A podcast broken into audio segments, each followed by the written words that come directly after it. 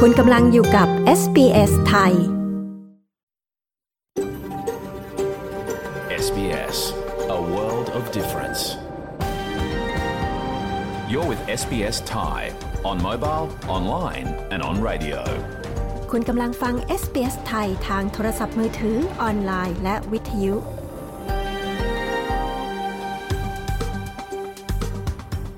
เราขอแสดงความขอบคุณเจ้าของดั้งเดิม ของดินแดนที่เรากำลังกระจายเสียงจากที่นั่น ในวันนี้ SBS ไทยขอแสดงความเคารพ ต่อชาววอรันเจรี วอยเวอรัง ของชาติคูลิน และต่อผู้อาวุโสทั้งในอดีตและปัจจุบัน เราขอแสดงความขอบคุณเจ้าของดั้งเดิม ของดินแดนชาวอบอริจิน และชาวเกาะทอร์เรสเตรททั้งหมดที่คุณกำลังรับฟังเราจากที่นั่น ในวันนี้ด้วย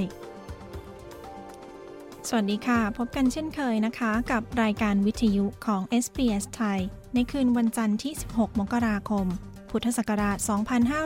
2566 หรือคริสตศักราช 2023 กับดิฉันชลดากรมยินดีค่ะ ดำเนินรายการสดจากห้องส่งที่เมืองเมลเบิร์น ประเทศออสเตรเลียเช่นเคยนะคะ คืนนี้มีเรื่องราวอะไรบ้างไปฟังตัวอย่างค่ะ ก็คือว่าถ้าเราไปสอบมาแล้วเราได้คะแนนเนี่ยค่ะ มันจะมีสี่อย่างเนาะ reading listening speaking แล้วก็ writing นะคะ ถ้าเราไม่พอใจอันใดอันหนึ่งนะคะเราก็สามารถ retake สอบซ่อมได้ค่ะ ค่ะติวเตอร์คนไทยนะคะ คุณครูลีลาค่ะ จะมาอัปเดตรายละเอียดในเรื่องของการสอบซ่อม IELTS ที่เรียกว่า one skill retake นะคะ จากเดิมค่ะ ที่ถ้าจะต้องสอบเนี่ยให้ได้คะแนนในจุดที่ไม่ดีต้องสอบใหม่หมดเลย ตอนนี้สถานการณ์เป็นยังไงติดตามฟังนะคะ There's so much study and information about biophilia, which is the human connection to the outside world. And in built up cities, we tend to move away from that, but we always know we feel a lot better when we're surrounded by the plants in the natural world. คำแนะนำนะคะในการปลูกพืชพันธุ์ต้นไม้ในออสเตรเลียค่ะสำหรับผู้ที่อาศัยอยู่ในอพาร์ตเมนต์ที่อยากปลูกต้นไม้ ผู้เช่าบ้านและผู้ที่มีบ้านที่นี่ค่ะ ไปฟังสรุปข่าวในวันแรกของสัปดาห์นี้กันเลยค่ะ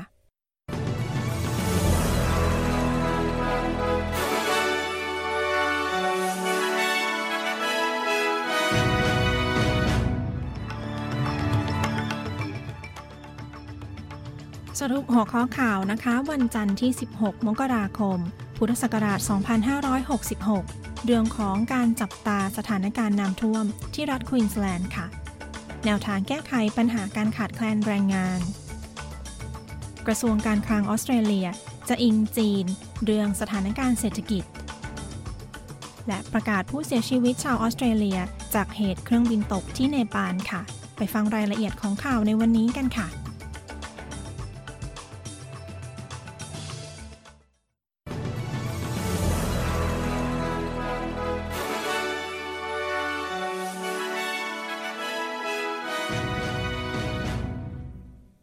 ข่าวแรกนะคะ สถานการณ์น่ากังวลค่ะ ที่รัฐควีนสแลนด์ กรมอุตุนิยมวิทยา กล่าวว่าสถานการณ์ที่รัฐควีนสแลนด์ในอีก 24 ชั่วโมงข้างหน้า เป็นเรื่องที่หลายฝ่ายกังวลค่ะ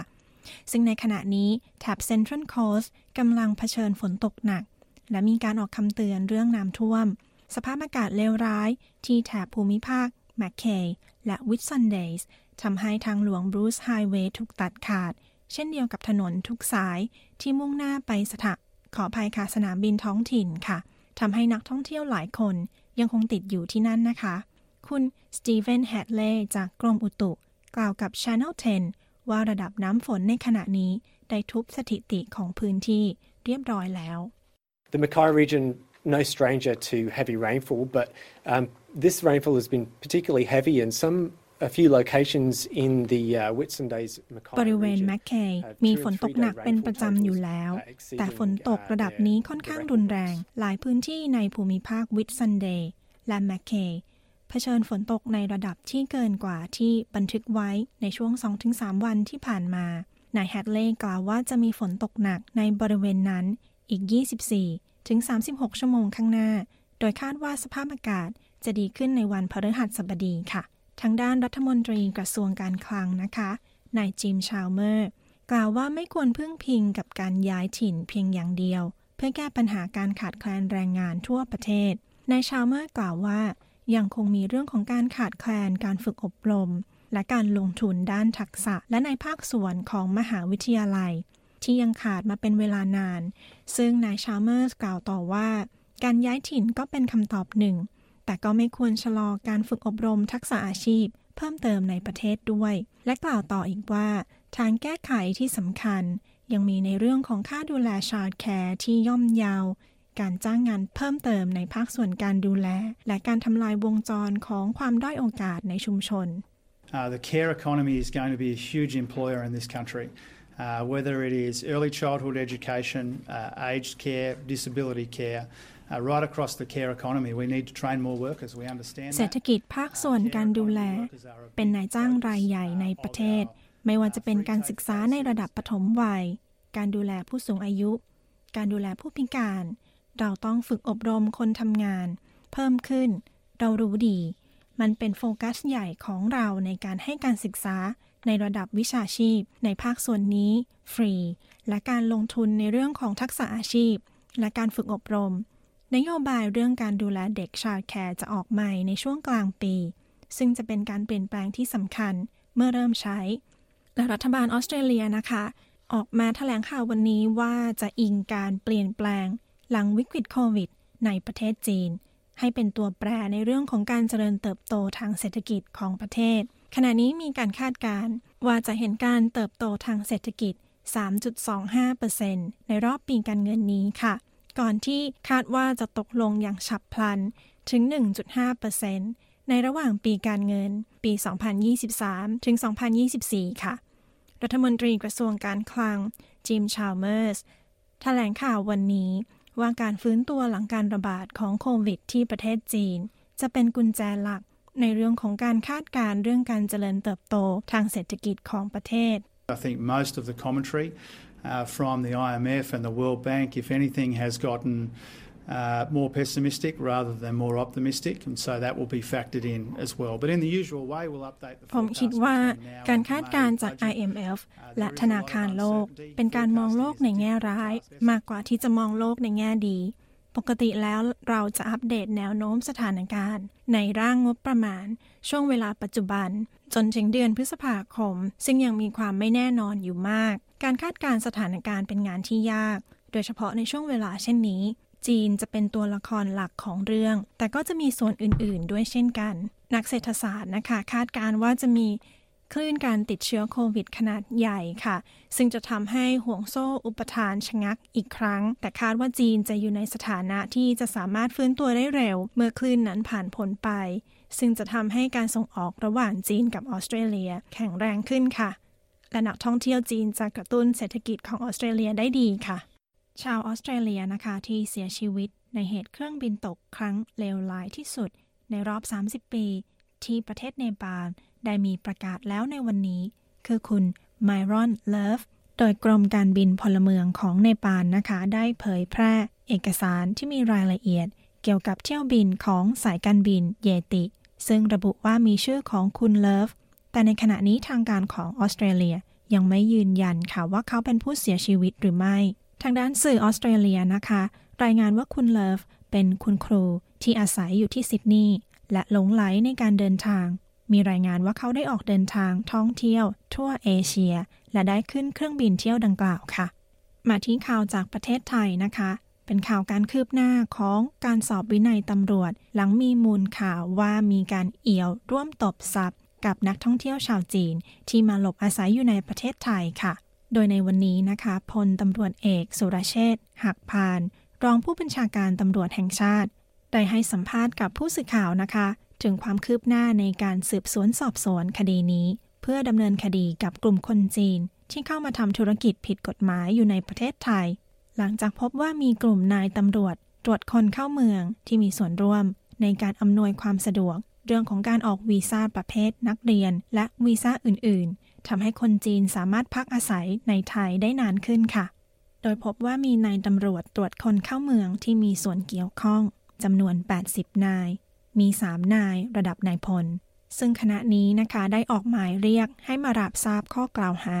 มาตรา 157 ปฏิบัติหน้าที่ หรือละเว้นการปฏิบัติหน้าที่โดยมิชอบ และมาตรา 149 ค่ะ เรียกรับผลประโยชน์ ทางด้านผลการสอบสวนนะคะ พบว่ามีคนจีนที่ลักลอบเข้าประเทศไทย โดยผิดกฎหมายด้วยวิธีการนี้ประมาณ 5,000 คน และเตรียมส่งกลับประเทศต้นทาง และยังพบอีกว่ามีผู้มีส่วนร่วมทำผิดในคดีนี้ 80 คน ซึ่งจะเตรียมตรวจสอบการเดินทางของทรัพย์สินต่อไป และได้สอบถามไปยังอดีตกงสุลนาอูรูประจำประเทศไทย ซึ่งเป็นผู้เช่าบ้านหลังดังกล่าว ว่าเหตุใดคนจีนกลุ่มนี้ถึงเข้ามาพักอาศัยได้ ทางด้านรองปลัดกระทรวงยุติธรรมนะคะ ก็ให้สัมภาษณ์ในวันนี้เช่นกัน ว่ามีการร้องเรียนและตรวจสอบเจ้าหน้าที่ก่อเหตุ ในลักษณะนี้เพิ่มขึ้น ในช่วง 2-3 เดือนที่ผ่านมาค่ะ ซึ่งยืนยันว่าทาง DSI และกรมตำรวจ ไม่มีความขัดแย้งกันนะคะ หากพบว่าผู้ใดผิดจริง ต้องออกจากราชการค่ะ และทั้งหมดนี้นะคะคือสรุปข่าวประจำวันจันทร์ที่ 16 มกราคมค่ะ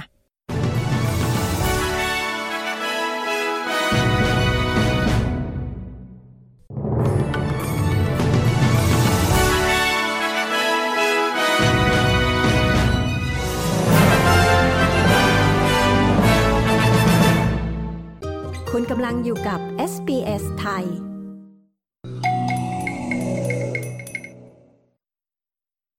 คุณกำลังฟังรายการวิทยุ SBS ไทยนะคะ ออกอากาศสดจากห้องส่ง ในเมืองเมลเบิร์น ออสเตรเลีย กับดิฉันชลดากรมยินดีค่ะ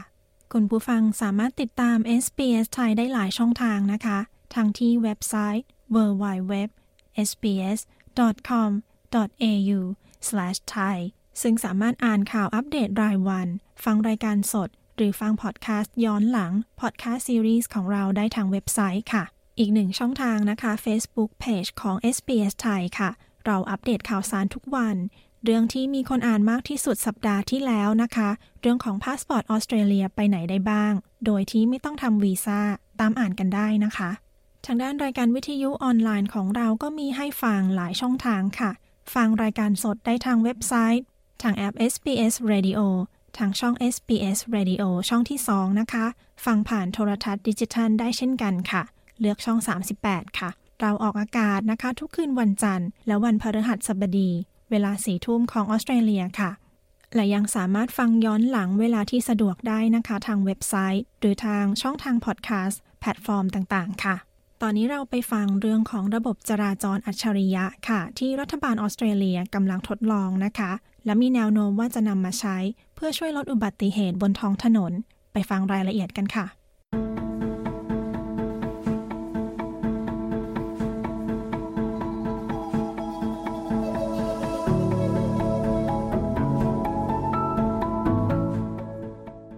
อีกไม่นานนะคะออสเตรเลียจะติดตั้งเทคโนโลยีตัวใหม่ ที่จะนำมาใช้เพื่อปรับปรุงความปลอดภัยทั่วประเทศ โดยอุปกรณ์อัจฉริยะ จะส่งข้อความให้แก่ผู้ขับขี่รถยนต์ และผู้ใช้ถนนที่มีความเสี่ยง เช่นคนเดินถนน และผู้ใช้จักรยาน หลังจากที่มีสถิติระบุมีผู้เสียชีวิต จากอุบัติเหตุบนท้องถนนกว่า 1,000 รายต่อปี คุณแคทริโอนาสเตเรตผู้สื่อข่าวของ SBS มีรายละเอียดในเรื่องนี้ค่ะ ดิฉันชลดากรมยินดี SBS ไทยเรียบเรียงและนำเสนอค่ะ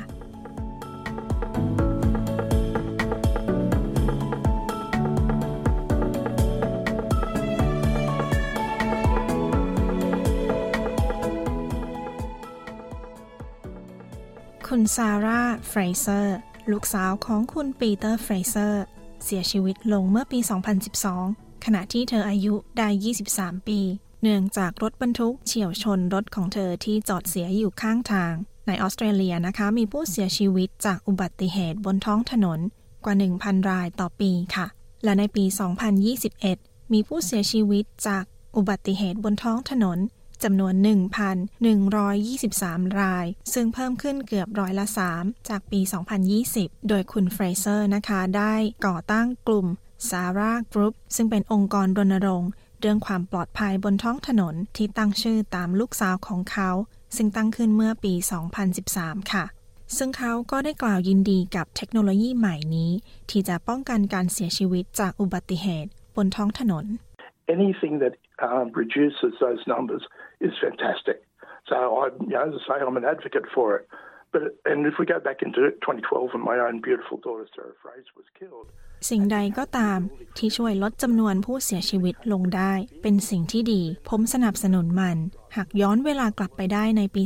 2012 ตอนที่ลูกสาวผมเสียชีวิต หากเรามีสิ่งอำนวยความสะดวก ในการสื่อสารกับพาหนะที่จะสามารถแจ้งเตือนคนขับรถบรรทุก คนนั้นได้ อาจช่วยชีวิตลูกสาวของผมไว้ได้ ซึ่งเทคโนโลยีตัวใหม่นี้นะคะ เรียกว่าระบบขนส่งอัจฉริยะ ซึ่งทำงานครอบคลุมทุกเทคโนโลยีอื่น ๆ เพื่อป้องกันอุบัติเหตุบนท้องถนนค่ะ โดยจะส่งการแจ้งเตือนแก่ผู้ขับขี่ และผู้ใช้ถนน เช่นคนเดินถนน และผู้ใช้จักรยาน คุณเอียนคริสเตนเซนผู้อำนวยการฝ่ายจัดการของ iMove Australia องค์กรที่ทำงานร่วมกับการทดลองเทคโนโลยีตัวใหม่นี้ อธิบายว่าระบบทำงานอย่างไร So the overall idea behind uh, cooperative ITS or cooperative intelligent transport systems is to improve the information flow to drivers and road แนวคิดโดยรวมของระบบ ITS หรือระบบขนส่งอัจฉริยะ คือการพัฒนาข้อมูลไปยังผู้ขับขี่ และผู้ต้องใช้การตัดสินใจในการใช้ถนน ซึ่งหมายความว่าเป็นการตัดสินใจแบบ real time ตัวอย่างเช่น การให้ข้อมูลเรื่องที่อันตรายต่อผู้ขับขี่ และระบบนะคะ สามารถรับสัญญาณและรับข้อมูลได้ด้วย เพื่อช่วยแจ้งเตือนผู้ขับขี่ ถึงอันตรายที่อาจมองไม่เห็น คุณคริสเตนเซนอธิบาย It has potential to offer safety benefits to vulnerable road users, uh, safety benefits or, or reduced uh, rates of accidents for vehicle drivers themselves. And, and, ระบบจะเป็นประโยชน์ในเรื่องของความปลอดภัยบนท้องถนนกับผู้ใช้ถนนคนอื่น ๆ ด้วย หรือลดอัตราการเกิดอุบัติเหตุของผู้ขับขี่เอง ปรับปรุงประสิทธิภาพ หรือความสามารถของการแจ้งเตือนบนทางแยก ซึ่งจะนำไปสู่การลดการหยุดรถ และการสตาร์ทรถ ซึ่งจะช่วยลดการปล่อยก๊าซเรือนกระจกเช่นกันสำหรับการทดสอบนะคะมีผู้ร่วมทดสอบเทคโนโลยีใหม่นี้ 350 คน เป็นเวลา 9 เดือน ที่เมืองอิปสวิชและได้ส่งผลการทดสอบให้แก่กรมการขนส่ง ของรัฐบาลสหพันธรัฐ รวมถึงส่งเอกสารจากสาธารณชน ผู้ผลิตรถยนต์ และกลุ่มอุตสาหกรรมยานยนต์อื่น ๆ ค่ะ ซึ่งได้ทำการทดสอบกับระบบอัจฉริยะอื่น ๆ ได้แก่การส่งข้อความทางโทรศัพท์มือถือ ระหว่างยานพาหนะ และสัญญาณไฟจราจร คุณคริสเตนเซนกล่าวว่า ได้ทำการทดสอบเทคโนโลยีที่สามารถแจ้งเตือนข้อมูล แก่ผู้ขับขี่ เกี่ยวกับอันตรายที่อาจเกิดขึ้น และคุณแอนดรูว์มอริสันนะคะ หนึ่งในผู้ร่วมทดสอบ รู้สึกว่ามันช่วยให้เขาเตรียมพร้อมรับมือกับอันตรายได้ดีขึ้น I was more aware of them when the alerts popped up. The most useful thing I found was knowing what the speed limit was in the area where you're driving.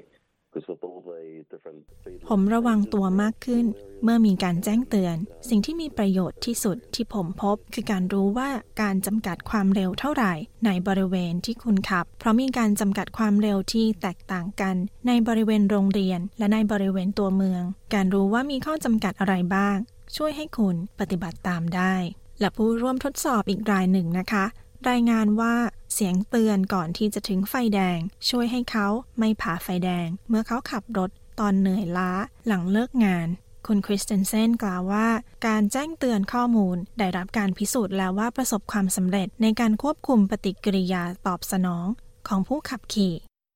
คุณกำลังอยู่กับ SBS ไทย we could see whether the drivers responded to the alerts with a change of behaviour, particularly a, a, a, a reduction in speed. And in, in which เราเห็นว่าผู้ขับขี่มีพฤติกรรมที่เปลี่ยนไป เมื่อตอบสนองต่อการแจ้งเตือน โดยเฉพาะเรื่องการลดความเร็ว ซึ่งเป็นสถานการณ์ที่ผู้ขับขี่มีปฏิกิริยาตอบสนองมากที่สุดและโดยรวมเราพบว่า ผู้ขับขี่ลดความเร็วลงทันที ซึ่งเป็นกรณีที่มากถึง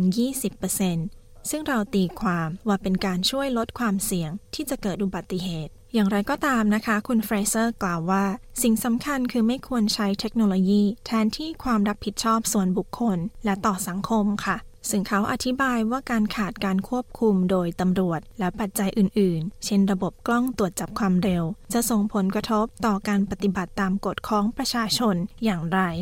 We do have to take that individual responsibility and an ITS system, as I say, I'm an advocate for it. Um, it's not going to replace that decision making that individuals uh, will need to do. And indeed, I think that there would be an incredible เรายังต้องมีความรับผิดชอบส่วนบุคคล ผมสนับสนุนระบบเทคโนโลยี แต่มันไม่ควรมาแทนที่การตัดสินใจรายบุคคล ที่แต่ละคนควรทำ และผมคิดว่าแน่นอน จะมีการโต้เถียงกันในเรื่องที่จะให้ยานพาหนะเป็นผู้ตัดสินใจ หลายคนยังต้องการที่จะควบคุม แนวคิดทั้งหมดเรื่องของวิธีเปลี่ยนพฤติกรรมของเรา ต้องเป็นส่วนหนึ่งของการอภิปราย เรื่องระบบขนส่งอัจฉริยะนี้ ทางด้านกรมการขนส่ง และโครงสร้างพื้นฐานของรัฐบาลสหพันธรัฐ ได้ร่างหลักการเพื่อเป็นแนวทางในการใช้เทคโนโลยี และเป็นการร่วมมือของรัฐบาลออสเตรเลีย และหน่วยงานอื่น ๆ ในภาคส่วน ซึ่งเป็นกุญแจสำคัญ ในการบรรลุเป้าหมายนี้ ดรมิรันดาบล็อก ผู้อำนวยการฝ่ายบริหารของโครงสร้างพื้นฐานเพื่อถนนที่ปลอดภัยขึ้น จากกรมขนส่งแห่งรัฐควีนสแลนด์ ซึ่งเธอเป็นผู้นำการทดลองนี้นะคะ เธอก็เอาว่าต้องมีการประสานงานร่วมกันระดับประเทศ ในการตกลงกันในเรื่องของมาตรฐานของภาคส่วนต่างๆ เพื่อให้ยานพาหนะที่แตกต่างกัน สามารถสื่อสารกันได้ เพื่อให้มั่นใจว่าสามารถส่งข้อความแจ้งเตือน เพื่อความปลอดภัยได้ ดรบล็อกกล่าวว่าอาจต้องใช้เวลา 2-4 ปี เพื่อสร้างเทคโนโลยีที่คุ้มค่าที่สุด และปลอดภัยที่สุดที่ใช้งานได้จริง We're hoping that if we can do some more large scale cross border pilots, there may be a chance to, to move us closer as government. But industry ultimately also needs to เราหวังว่าถ้าเราสามารถนำร่องโครงการในขนาดใหญ่ และข้ามพรมแดนได้ เราจะมีโอกาสที่ทำให้รัฐบาลอนุมัติได้มากขึ้น แต่ภาคส่วนนี้ยังคงต้องตัดสินใจว่าเราจะใช้ผลิตภัณฑ์อะไรในการเข้าสู่ตลาดที่ออสเตรเลีย และนั่นเป็นสิ่งที่ต้องพึ่งพาการตกลงร่วมกัน และอีกประการหนึ่งคือการติดตั้งระบบ เช่นเดียวกับระบบรักษาความปลอดภัยที่ประชาชนสามารถใช้ได้ และพวกเขามั่นใจว่ารัฐบาลออสเตรเลียจะไปในทิศทางนั้น คุณคริสเตนเซนกล่าวเสริมว่า รัฐบาลสหพันธรัฐมีบทบาทของการเป็นผู้นำอันเป็นสิ่งสำคัญในเรื่องของความปลอดภัยบนท้องถนน I would say the, the role of the, the Commonwealth Government is to encourage, uh, to build consensus amongst the jurisdictions and in, encourage the jurisdictions to. ผมคิดว่าบทบาทของรัฐบาลสหพันธรัฐ คือการส่งเสริม สร้างฉันทามติในระดับมลรัฐเพื่อให้เข้าร่วมโดยแนวทางที่สอดคล้องกันในระดับประเทศ เพื่อสามารถแจ้งเตือนผู้ขับขี่และยานพาหนะ และคุณเฟรเซอร์นะคะได้ฝากถึงประชากรออสเตรเลียบนท้องถนนดังนี้ We forget that we're actually in a vehicle, and which is vehicle which can kill and maim, and we've got to look after those on the road ahead, so that everyone's loved one gets home safe. เราอาจลืมไปว่าเราอยู่ในยานพาหนะ ซึ่งเป็นยานพาหนะที่สามารถฆ่า และทำให้พิการได้ ดังนั้นเราต้องดูแลผู้ที่อยู่บนท้องถนน เพื่อให้ทุกคนที่เรารักกลับบ้านได้ปลอดภัย เราต้องเปลี่ยนรูปแบบที่ว่าเราปกป้องแต่ผู้ขับขี่ เป็นการปกป้องผู้ที่อยู่ในยานพาหนะ และผู้ที่ยานพาหนะนั้นอาจจะผ่าน มีผู้อื่นที่ใช้ถนน ดังนั้นเราต้องดูแลพวกเขาด้วย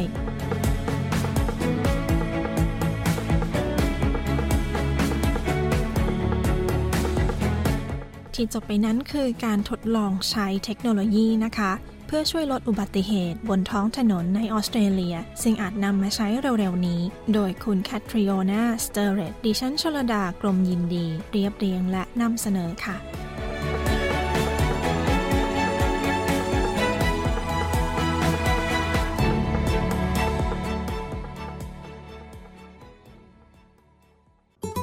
SBS SBS SBS SBS SBS SBS Radio SBS ไทยบนวิทยุ ออนไลน์ และบนโทรศัพท์เคลื่อนที่ของคุณ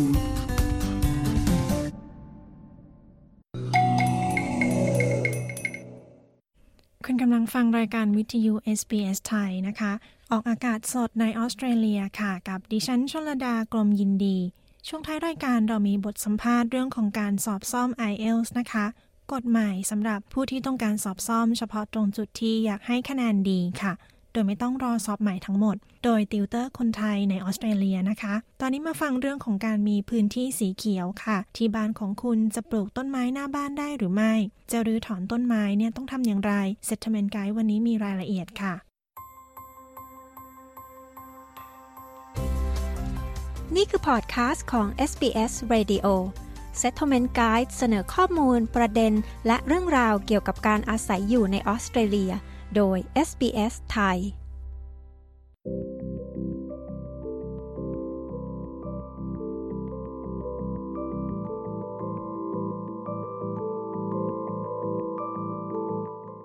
ข้อดีของพืชพันธุ์นะคะมีมากมาย และออสเตรเลียให้ความสำคัญกับพื้นที่สีเขียว ไม่ว่าจะเป็นบริเวณบ้าน หรือในชุมชน อย่างไรก็ตามมีกฎระเบียบ และคำแนะนำว่าสิ่งใดควรทำและสิ่งไหนไม่ควรทำเกี่ยวกับการปลูกต้นไม้ในสวน และบนท้องถนนค่ะ คุณเมลิซาคอมปันโยนีผู้สื่อข่าวของ SBS มีรายละเอียดเรื่องนี้ค่ะ ดิฉันชลดากรมยินดี SBS ไทยเรียบเรียงและนำเสนอค่ะ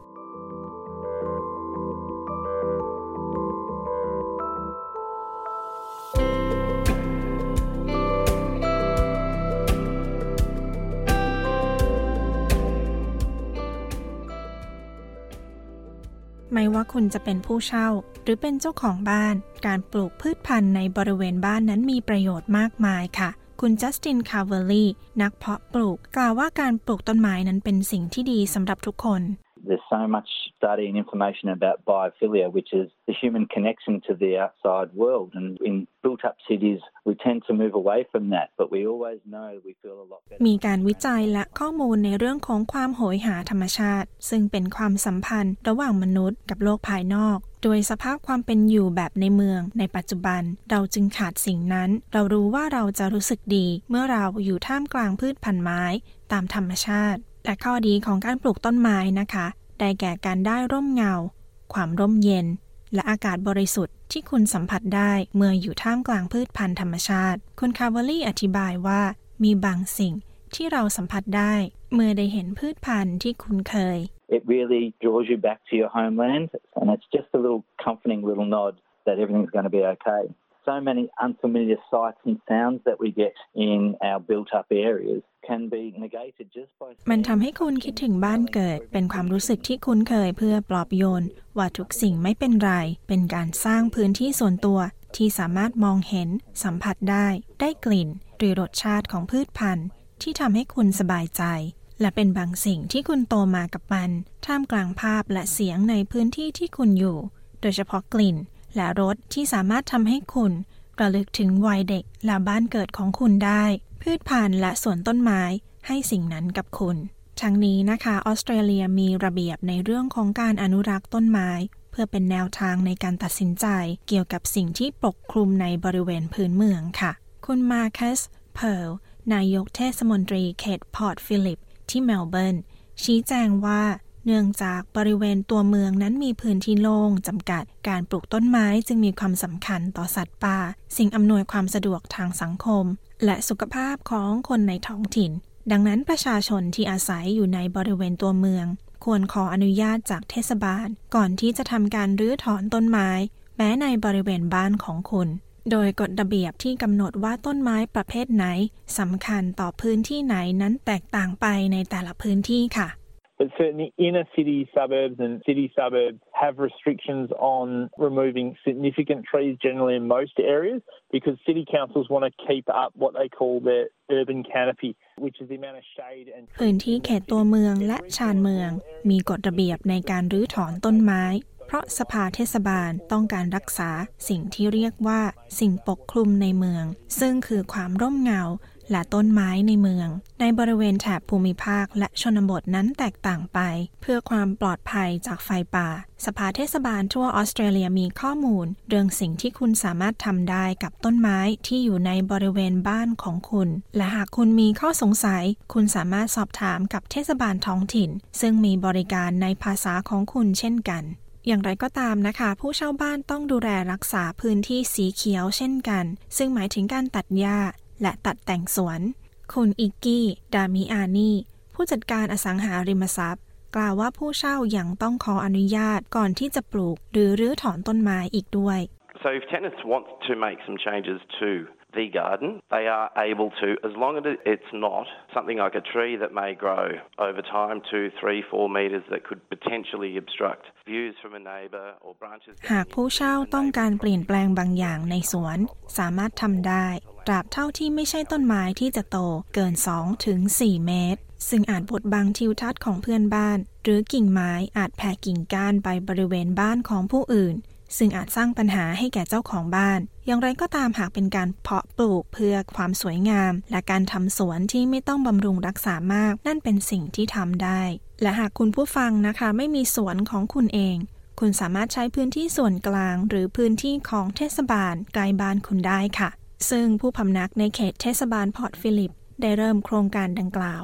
นายกเทศมนตรีเพิร์ลได้กล่าวว่าเฉกเช่นเดียวกับบริเวณเมืองชั้นในหลายแห่ง พอร์ตฟิลิปมีพื้นที่โล่งจำกัด และผู้คนในท้องถิ่นเริ่มปลูกผักและผลไม้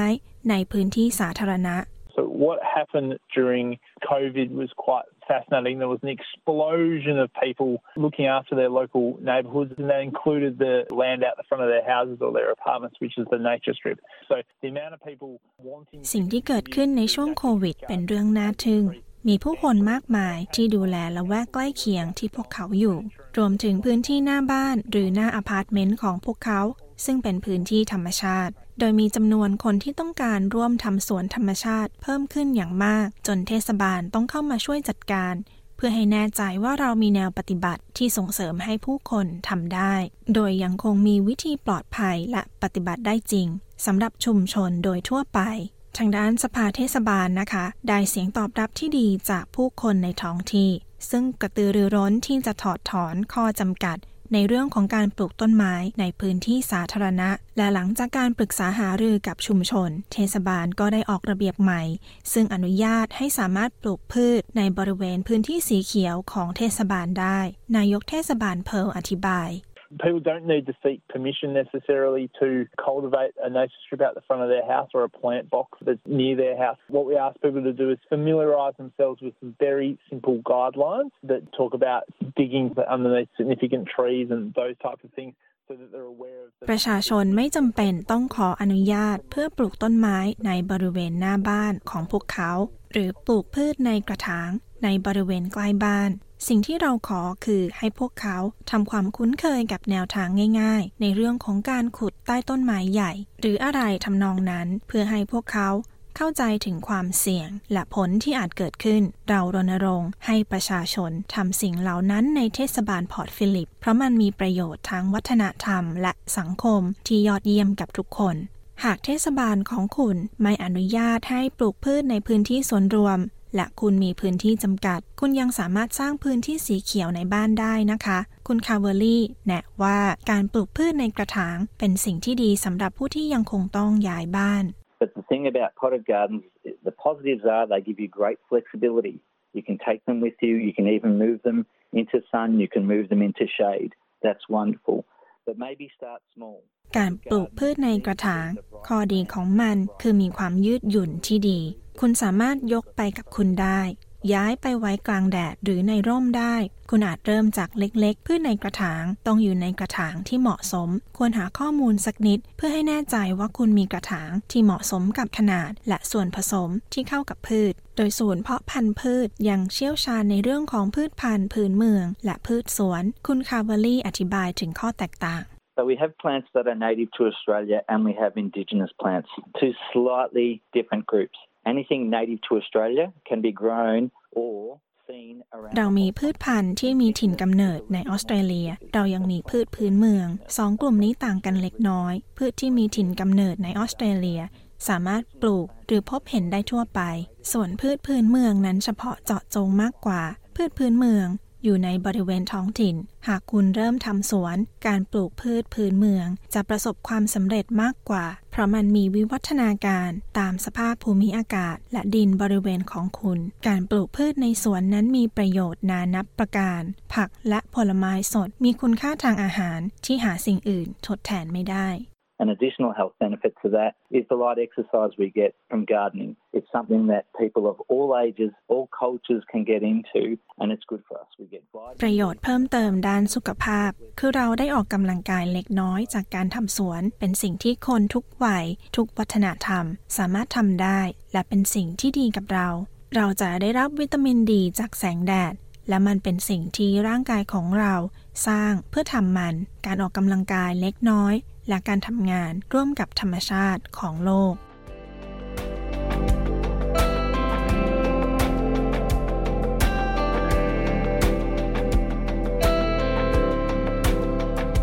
ที่ผ่านไปนั้นนะคะ คือคำแนะนำในเรื่องของการปลูกพืชพันธุ์ในออสเตรเลีย โดยคุณเมลิซาคอมปานโยนีดิฉันชลดากลมยินดี SBS ไทยเรียบเรียงและนำเสนอค่ะ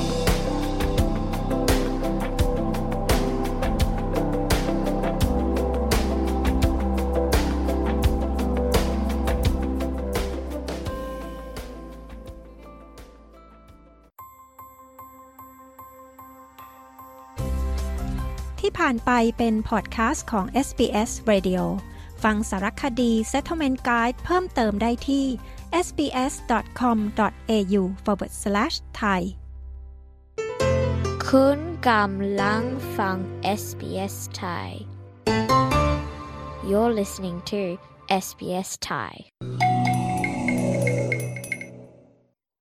เข้าสู่ช่วงสัมภาษณ์ของ SBS ไทยนะคะ กับดิฉันชลดากรมยินดีค่ะ บทสัมภาษณ์คุณครูลีลาค่ะ ติวเตอร์คนไทยนะคะ จะมาอัปเดตเรื่องของข่าวใหม่ การสอบซ่อม IELTS หรือที่เรียกว่า One Skill Retake ไปฟังรายละเอียดกันค่ะ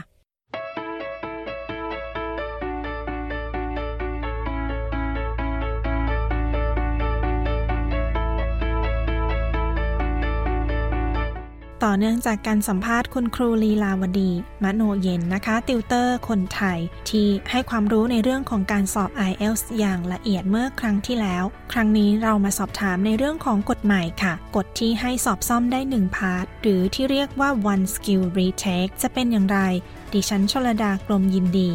SBS ไทยรายงานค่ะ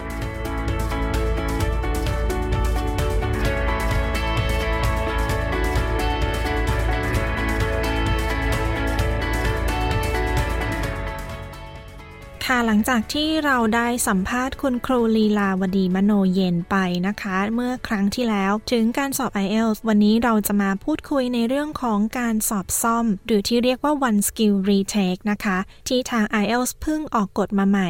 คุณครูลีลาช่วยอธิบายหน่อยได้ไหมคะว่า กฎใหม่นี้คืออะไรยังไงคะ ค่ะ ก็คือว่าถ้าเราไปสอบมาแล้วเราได้คะแนนเนี่ยค่ะ มันจะมีสี่อย่างเนาะ reading listening speaking แล้วก็ writing นะคะ ถ้าเราไม่พอใจอันใดอันหนึ่งอะค่ะ เราก็สามารถ retake สอบซ่อมได้ค่ะอ่าเมื่อปลายปีที่แล้วนะคะ จนกระทั่งมาถึงประมาณสัปดาห์ที่ผ่านมาเองค่ะ ก็มีการทดลองใช้เนาะที่เมลเบิร์นออสเตรเลียนะคะ สาขา Queen Street ค่ะ ก็เขาก็ให้นักเรียนนะคะชำระเงินนะคะ แล้วก็คืนเงินให้ค่ะ แต่ตอนนี้ มีค่าธรรมเนียมจริงจังแล้วค่ะ โอเคค่ะ เพื่อเป็น background นิดนึงนะคะ ปกติแล้วเนี่ย การสอบ IELTS จะมี 4 ส่วนใช่ไหมคะ มีการพูด การฟัง การอ่าน แล้วก็การเขียน ทีนี้สมัยก่อนเนี่ย ถ้าเกิดว่าได้คะแนนไม่ได้อย่างที่ต้องการ แม้แต่ 1 part เนี่ย ก็ต้องสอบใหม่หมดเลยทั้ง 4 part ซึ่งตอนนี้นี่ก็คือทาง IELTS เขาเริ่มทดลองให้สอบซ่อม เลือกสอบซ่อมได้ 1 ส่วนใช่ไหมคะ ใช่ค่ะ ทีนี้ก็คือให้สอบซ่อมได้ที่ศูนย์ที่เมืองเมลเบิร์นที่ศูนย์ที่ควีนสตรีทเท่านั้นใช่ไหมคะณตอนนี้ค่ะ ใช่ค่ะ ค่ะก็คือเหมือนเป็นในอ่ายังเป็นการทดลองอยู่ใช่ไหมคะ การทดลองน่าจะจบไปวันที่ประมาณวันที่ 9 มกรานะคะ เพราะว่านักเรียนครูเนี่ยค่ะก่อนหน้านี้ค่ะ ได้ไปสอบฟรีนะคะสอบฟรีหมายถึงว่าเขาให้เราชำระเงินนะคะ 263.07 ดอลเนี่ยนะคะ แล้วเขาก็เขียนว่าอ่ามให้เราจ่ายมาก่อนเนาะ แล้วเดี๋ยวเขาจะคืนเงินที่เราจ่ายค่าธรรมเนียมไปเนี่ยค่ะ คืนเงินอ่านมาทีหลังค่ะ สรุปว่าช่วงทดลองเนี่ยค่ะ เมื่อธันวาจนกระทั่งถึงต้นปีเนี่ยค่ะ ฟรีค่ะ แต่ก็คือว่าตอนนี้ค่ะ เขียนมาแล้วค่ะว่า มีบอกว่า the fee is เขาบอกเลยค่ะว่า the fee ราคา 263.07 ค่ะ แล้วก็เขาเขียนมาชัดเจนค่ะว่า ถ้าสอบก็คือเสียตังค่ะ ตอนนี้น่าจะเริ่มใช้แล้วค่ะ ค่ะ โอเคค่ะ ก็คือก่อนหน้านี้มีการทดสอบ 2 เดือน แล้วก็ตอนนี้ก็คือให้จ่ายเงินแล้วนะคะ ค่ะ ค่ะต้องค่ะ ตรงนี้นี่คือ มีลูกศิษย์ของคุณครูที่เขาได้ไปสอบก่อนหน้านี้ไหมคะ หมายถึงสอบซ่อมเนี่ยค่ะ มีค่ะ มีค่ะ ค่ะ ช่วยเล่าให้ฟังหน่อยได้ไหมคะว่าขั้นตอนเป็นยังไงในการที่จะสอบซ่อมอะคะก็หลังจากที่เราสอบไปนะคะ ก็ตอนแรกก็ได้ยินข่าวกันมาเฉยๆเนาะว่า เออ มี retake ก็ไม่คิดว่าจะมีจริงจังเขาก็ส่งอีเมลมาให้นักเรียนนะคะว่า อ๋อ เนี่ยเราสามารถไป retake ได้นะ ไปสอบซ่อมได้นะ เออเขาก็ส่งอีเมลมาให้ แล้วก็เราก็จะไป book วัน ว่าเราจะไปสอบวันไหนอะไรยังไงค่ะ เขาบอกว่าเฉพาะคนที่สอบอ่ามาภายใน60วันนะ อ่าเราก็เลือกไปว่าเราจะไปสอบ part ไหนค่ะ แล้วก็หลังจากนั้นก็เราก็ไปสอบมา แล้วก็พอไปสอบมาเสร็จก็สามถึงห้าวันก็จะได้รับใบผลสอบใหม่ค่ะ ทางอีเมลค่ะ แล้วก็ตัวใบผลสอบเนี่ยค่ะ ที่ส่งมาค่ะ ทางตรงขวาบนนะคะจะเขียนเลยค่ะว่า one skill retake เขียนเลยค่ะว่าเราไปสอบซ่อมพาร์ทไหนมาค่ะ เช่น one skill retake reading อย่างเงี้ยค่ะ ก็คือสามารถสอบใหม่ หลังจากที่ทราบผลภายในเวลา 60 วันนะคะ ทีนี้ขอถามนิดนึงได้ไหมคะว่าแล้วปกติเรารู้ผลเนี่ยค่ะ รู้ผลทางอีเมล หรือว่าทางจดหมายหรือทางไหนยังไงคะ แล้วเราจะไปแจ้งเขาได้ยังไงว่า เรา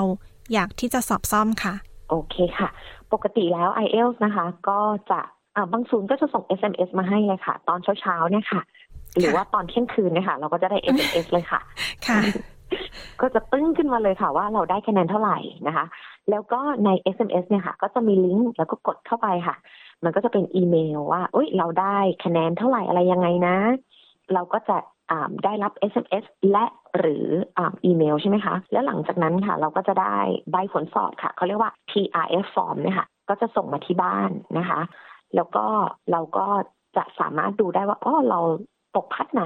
หรือว่าเราสอบผ่านหมดอะไรอย่างเงี้ยค่ะ ก็คือถ้าเกิดว่าประสงค์อยากที่จะสอบ one skill retake เนี่ยนะคะ ก็คือสามารถกดได้ทางอีเมลใช่ไหมคะ อ๋อค่ะ คุณคุณลืมบอกไปค่ะว่า ในอีเมลเนี่ยนะคะเขาก็อ่าใน พอเราเข้าไปทางลิงก์นะคะ ในใส่พาสปอร์ตเราใส่ชื่อประจำตัวผู้สอบเนี่ยค่ะ ก็จะเข้าไปเราก็เห็นคะแนนเราเนาะว่าอ๋อ overall เราได้ 6.5 นะ listening เราได้เท่าไหร่ reading writing speaking แต่ละส่วนเนี่ยค่ะ ข้างบน listening reading writing speaking เขาจะเขียนข้างบนเลยค่ะว่า retake แล้วก็กดเข้าไปได้เลยค่ะ ว่าเราจะ retake part ไหน ใช่ค่ะ อืม โอเคค่ะ แต่ว่าณตอนนี้นี่คือมีแค่ที่ Queen Street Melbourne ที่รัฐอื่นหรือว่าที่ประเทศไทยนี่มีหรือยังคะ ตอนนี้ต้องขออัปเดตคุณเชอรี่อีกทีหนึ่งค่ะ เพราะว่าอ่าตอนแรกมีที่ Queen Street ที่เมลเบิร์นออสเตรเลียอย่างเดียวค่ะ แต่ตอนนี้ครูว่าน่าจะนะคะ น่าจะเริ่มกระจายหลาย ๆ ศูนย์ในออสเตรเลียแล้วค่ะ แต่ที่ไทยน่าจะยังไม่มีค่ะ อืม ก็คืออ ผู้ที่สอบอยู่ในออสเตรเลียเนี่ยมีแนวโน้มที่น่าจะสามารถ retake ได้แล้ว แล้วคือก่อนหน้านี้ช่วงทดลองนี่เขาทดลองแค่ที่เมืองเมลเบิร์นนะคะ ค่ะ แล้วตอนนี้ค่ะ ก็ที่เมลเบิร์นเนี่ยค่ะให้ retake ได้แล้วค่ะ ที่ Queen Street นะคะ ส่งอีเมลมาให้นักเรียนค่ะ แล้วนักเรียนก็สามารถกด retake ได้ละค่ะ แล้วก็เสียค่าธรรมเนียมแล้วค่ะ ตอนนี้ โอเคค่ะ แล้วเวลาที่ retake เนี่ยค่ะ คือต้อง retake ยังไงคะต้องกลับไปที่ศูนย์ หรือว่าสามารถทำได้ออนไลน์ค่ะ เราก็จะกด retake ไป แล้วก็เขาก็จะบอกเราว่า เอ้ย เราจะไป retake วันไหนอะไรยังไง แล้วเราก็จะกลับไปที่ศูนย์ ไปสอบที่ศูนย์ค่ะ ก็คือทาง IELTS เขาจะบอกมาว่า จะให้ไปที่ศูนย์ไหนตามรายละเอียดหลังจากที่เรายื่นความประสงค์ขอที่จะสอบซ่อมหรือว่า retake ไป แล้วอย่างนี้คนที่เมืองไทยนะคะ เขาจะสามารถมีโอกาสตรงนี้ไหมคะ เราจะรู้ได้ยังไงคะ เผื่อว่ามีคนที่เมืองไทยฟังเราอยู่ค่ะ นักเรียนที่ไทยสนใจมาก ๆ เลยค่ะ เรื่องนี้มีติดตามหน้าเพจลูกเพจเนี่ยเต็มเลยค่ะ ณเวลานี้นะคะ จะมีที่ออสเตรเลียที่ Queen Street ค่ะ ที่ครู confirm ได้นะคะ คุณกำลังฟังบทสัมภาษณ์รายละเอียดการสอบซ่อม ที่เรียกว่า one skill retake ของการสอบ IELTS จากคุณครูลีลาวดี มโนเย็น ติวเตอร์คนไทย กับดิฉันชลดากรมยินดี SBS ไทยค่ะ แล้วตรงนี้ในส่วนของคะแนนล่ะคะ คะแนนที่ได้ใหม่ คือมันจะไปรวมกับคะแนนในส่วนอื่น ๆ ได้ยังไงคะ มันจะเป็นแบบอัตโนมัติให้เราเลย หรือว่าเราต้องนำผลทั้งสองอันเนี่ย ไปยื่นคะโอเคค่ะ สมมุติเราได้ใบผลเก่าใช่ไหมคะเขาเขียนมาในอีเมลเลยค่ะว่าใบผลเก่าอะค่ะ ก็ยัง valid อยู่ค่ะ ดังนั้นถ้าเราไปสอบ retake สมมุติเราไปสอบ writing มา เราได้อ่า6.5 แล้วเราไปสอบรีเทคมา สมมุติคะแนนมันเปลี่ยนค่ะ คะแนนเราก็จะได้ใบผลสอบใหม่มาค่ะ แล้วสมมุติคะแนนเราเพิ่ม overall เราก็จะเพิ่มค่ะ สมมุติถ้าคะแนนเราลด overall เราก็จะลดค่ะดังนั้นเราจะได้ของ test report form เลยค่ะอ๋อโอเคค่ะ ก็คือถ้าเกิดว่าได้อันใหม่แล้วคือ ข้อมูลเราก็ต้องนำไปทั้งสองอันนะคะ ใช่ค่ะ ใช้ได้ทั้งคู่เลยค่ะ ได้ทั้งสองใบเลยค่ะ อ๋อโอเคค่ะ แล้วทีนี้ในส่วนของคะแนนใหม่เนี่ยค่ะ พอดีว่ามันจะมีในเรื่องของความที่บางคนยังไม่เข้าใจว่าคะแนน IELTS เนี่ยมีอายุอยู่ได้นานขนาดไหนคะอายุนะคะก็คือว่าสมมติถ้าเราจะไปเรียนต่อ ถ้าเรียนต่อเนี่ยสองปีค่ะ ส่วนมากมหาลัยอะค่ะ ก็จะบอกว่าไม่เกินสองปีนะ แต่ถ้ายื่นวีซ่าทางอิมิเกรชันก็จะรับภายในสามปีค่ะ ในใบผลสอบอะค่ะ มันจะไม่มีเขียนนะคะว่า เราอ่าหมดอายุอะไรยังไง แต่เราจะนับตั้งแต่แบบเออที่ใบมันออกมานะคะ แล้วก็คือแล้วแต่มหาลัยด้วยค่ะ บางมหาลัยก็ในช่วงโควิดก็อรุ่มอร่วยค่ะ ว่า เออสามปีก็ได้นะอะไรอย่างเงี้ยค่ะ สรุปว่าถ้าเรียนนะคะ ก็สองปี แต่ถ้ายื่นวีซ่าจะสามปีค่ะ ก็คือว่าตัวคะแนนจริงๆเนี่ยไม่ได้มีอายุแต่ว่าคนที่เราจะต้องเอาคะแนนไปยื่น หรือคนที่ให้ข้อกำหนดกับเราว่า เราจะต้องเอาคะแนนภาษาอังกฤษไปยื่นเนี่ยเขาจะกำหนดว่าจะต้องสอบภายในเวลา 1 2 3 ปีอะไรอย่างนี้นะคะ แล้วคุณครูคิดว่าไอการสอบซ่อมหรือว่า one skill retake นี่เป็นผลดีหรือเป็นผลเสียกับคนที่สอบอะไรยังไงบ้างคะ อืมครูว่าเป็นผลดีมากๆค่ะ ต่อผู้สอบค่ะ เพราะว่าให้โอกาสผู้สอบนะคะ เหมือนให้โอกาสได้แก้ตัวค่ะ เฉพาะบางจุดเท่านั้นที่เราแบบทำไม่ได้อย่างเงี้ยค่ะ ก็คือว่าเราจะไม่ต้องสอบใหม่ทั้งหมด เวลาการเตรียมตัวเราก็น้อยลงค่ะ เพราะว่าแต่ก่อนนะคะ คนที่ไปสอบก็จะต้องสมมติตกจุดหนึ่งก็จะต้องไปสอบใหม่ทั้งหมด ซึ่งเสียดายทั้งเงินแล้วก็เสียเวลาค่ะ แต่น่าเสียดายค่ะ IELTS One Skill Retake เนี่ยค่ะ ใช้ไม่ได้กับทุกวีซ่านะคะ ก็คือว่าวีซ่าวีซ่าที่เขาไม่ยอมรับ One Skill Retake ก็คือ 482นะคะก็คือเป็น working visa เนาะแล้วก็ 485 ก็จะเป็น graduate visa วีซ่าที่พอนักเรียนเรียนจบอะค่ะ ก็จะสอบค่ะ ก็คือว่ายกเว้นก็คือมี 482 485 แล้วก็ 476 ค่ะ อืมก็คือไอการสอบซ่อมเนี่ยใช้ไม่ได้กับทุกที่แล้วก็ต้องดูดีๆ ใช่ไหมคะว่าเราจะสามารถสอบรีเทคได้ไหม ไม่งั้นก็จะเสียได้เงินแล้วเวลาอย่างนี้ใช่ไหมคะ ใช่ค่ะ ก็คือว่าหลายคนก็สงสัยว่า เอ้ยครูคะแล้วอ่า one skill retake เนี่ยไอสอบซ่อมเนี่ยใช้ได้กับหลาย ๆ วีซ่าหรือว่าไปอ่าไปเรียนต่อเนี่ยได้แน่นอนอยู่แล้ว แต่ยกเว้นวีซ่าสับคลาส C76 482 แล้วก็ 485 หลายคนก็สงสัยว่า แล้วจะรู้ได้ยังไงอะคะว่าของเรามันรีเทคก็ตามที่ครูบอกไปขั้นต้นเนาะว่า ตรงขวาบนเนี่ยค่ะ มันจะเขียนไว้ว่า one skill retake เรา retake skill ไหน เขาจะเขียนมาเลยค่ะ ถามเพื่อคนอื่นนะคะว่าถ้าเกิดเราเนี่ยรีเทคเราก็ยังไม่ได้คะแนนอย่างที่ต้องการเนี่ยค่ะ คุณครูมีคำแนะนำยังไงบ้างคะ มันจะมีอีกอย่างหนึ่งนะคะ เรียกว่า remark remark ตามชื่อมาเลยค่ะ mark ก็คือคะแนน re ก็คืออีกครั้ง ให้เขาตรวจคะแนนใหม่อีกครั้งหนึ่งอะค่ะ ก็คือว่าราคาให้เขาตรวจใหม่เนี่ยค่ะจะมีค่าธรรมเนียมเนาะร้อยเจ็ดสิบหกประมาณเนี้ยค่ะ ดอลลาร์นะคะ แต่ถ้าเป็นที่ไทยก็ประมาณสี่พันสี่พันบาท ค่ะ สมมุติเราไม่พอใจ โอ้โห ไปสอบมา มั่นใจมาก แต่เราไม่พอใจเราก็ไปให้เขาตรวจใหม่ได้ เราเสียตังค์ไปหนึ่งครั้งนะคะ เราจะให้เขาตรวจใหม่ได้ทั้ง สี่ skill เลยก็ได้ หรือว่า skill ที่เราบอกว่าแบบเรามั่นใจมากทำไมมันเป็นอย่างนี้อย่างเงี้ยค่ะแต่ผลผลผลที่ได้ก็คือว่าครูก็จะแนะนำเด็กว่าให้ remark เฉพาะ writing กับ speaking เท่านั้น เพราะว่าอย่าง reading กับ listening เนี่ยค่ะ มันมีการตรวจแบบชัดเจนอยู่แล้วเนาะว่า 40 ข้อมันตรวจยังไงค่ะ ก็เลยจะแนะนำว่า writing กับ speaking นะคะ ก็คือว่า remark ได้ แต่ถ้าคะแนนที่ได้มายังไม่พอใจครูแนะนำนะคะ ถ้า listening กับ reading เนี่ยนะคะ เราฝึกค่ะ เราฝึกทางแบบฝึกหัดค่ะ ชื่อว่า Cambridge นะคะ หนังสือ Cambridge สามารถซื้อได้ตามออนไลน์ หรือว่าร้านหนังสือได้เลยค่ะ ค่ะ IELTS Cambridge ค่ะ อืม โอเคค่ะ ขอบคุณคุณครูลีลามากนะคะ ที่ให้สัมภาษณ์ค่ะ ค่ะ ถ้ามีอะไรเดี๋ยวครูมาอัปเดตนะคะ ได้ค่ะ เราจะถามไปแน่นอนค่ะ ครูคะขอบคุณค่ะค่ะขอบสวัสดีณค่ะณพี่ค่ะ สวัสดีค่ะ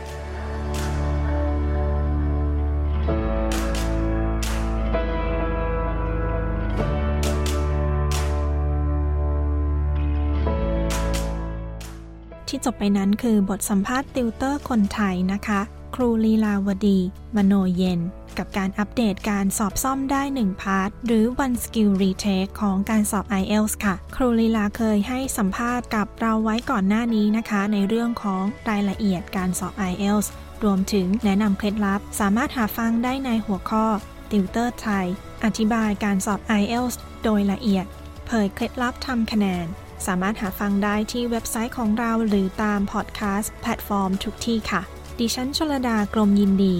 SBS ไทย รายงานค่ะ